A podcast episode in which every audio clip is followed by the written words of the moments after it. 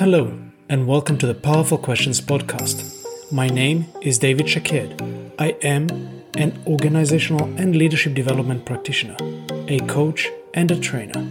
I work with people, teams, and organizations to help them create positive transformation for themselves and the people they work with. Most importantly, I love asking powerful questions, and I get to do that every day. What do I mean by powerful questions? Powerful questions are generative. They are questions that generate something positive.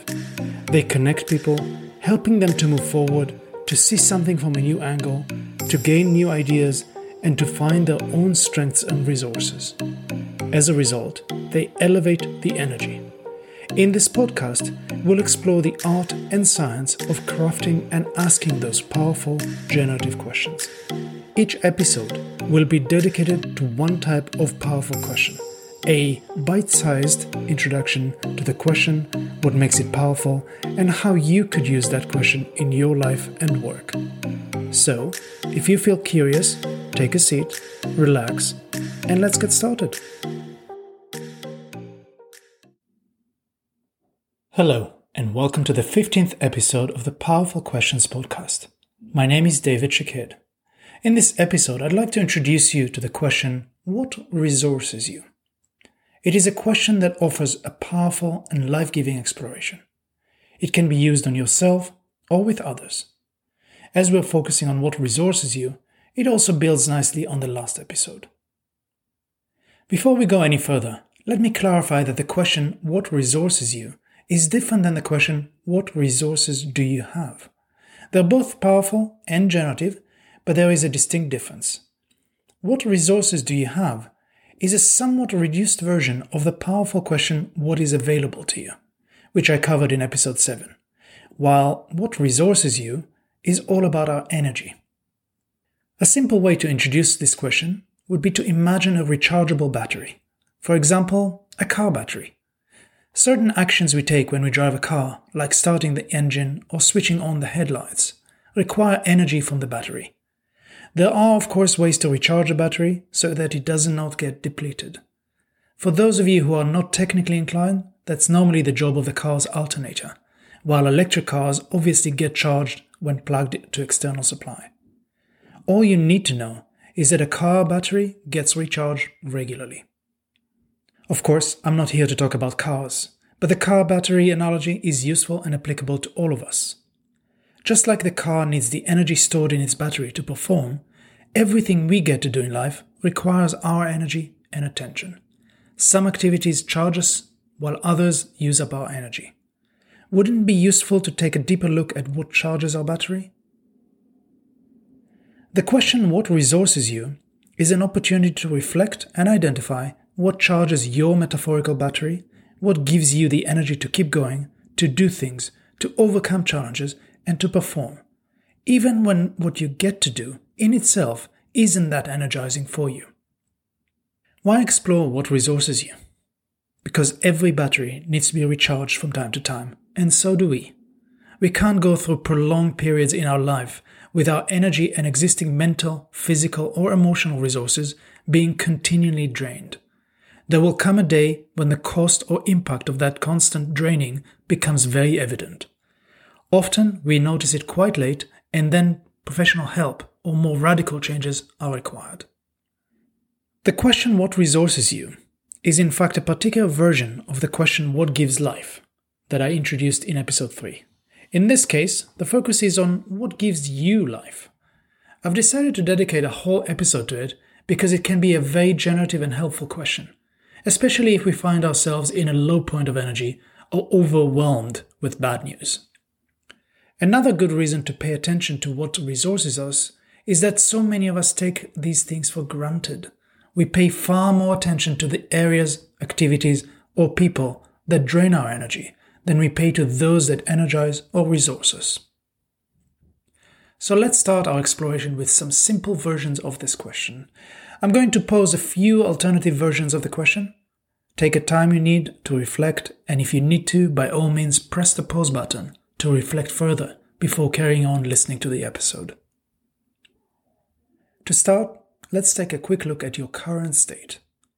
on a scale of 0 to 10, where 10 means you are feeling fully charged, physically, mentally, emotionally, and perhaps even spiritually, and 0 is exactly the opposite, where would you place yourself? What numbers feels right as representing your current state? The number you give yourself doesn't actually matter. What matter is your awareness of it. So please just pick a number that feels comfortable to you at present. Is it two, five, seven and a half? What is it?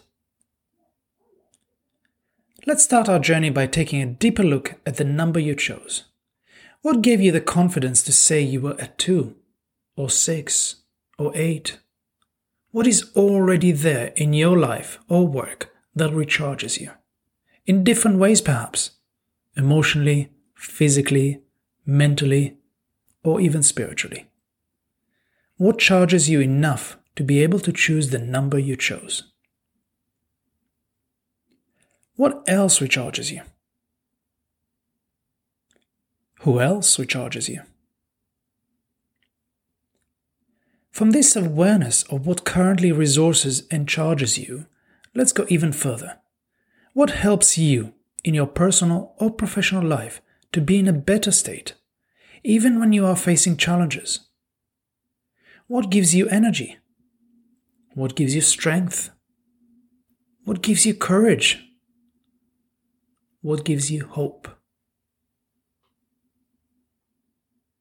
And what about the people around you? Who helps you be at a better state? Who gives you strength, courage, hope? Who or what nourishes you emotionally, physically, mentally, or spiritually? As I ask these questions, have you become aware of something you weren't aware of before?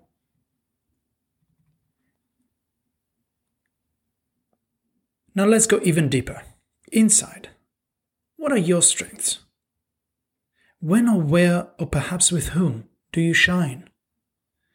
When we get to use our strengths, we get energized, so it is worth paying attention to the specific opportunities to use your strength. Or when do you experience yourself so absorbed in something you enjoy doing that you lose track of time or the outside world? This is a particularly interesting and highly resourcing state of being which is called a state of flow in positive psychology. Let's pause here. What is now clear to you about the things, people, or activities that resource you? Let's also go back to the scale I introduced earlier. On the same range of 0 to 10, where would you place yourself now? What's changed? How do you feel now with your new awareness? So far, I have focused this powerful question on self reflection, but it can be very powerful when used with the people around you. It might give them fresh perspectives and useful insights, especially if they are going through a challenging time when so many things seem to drain their energy away.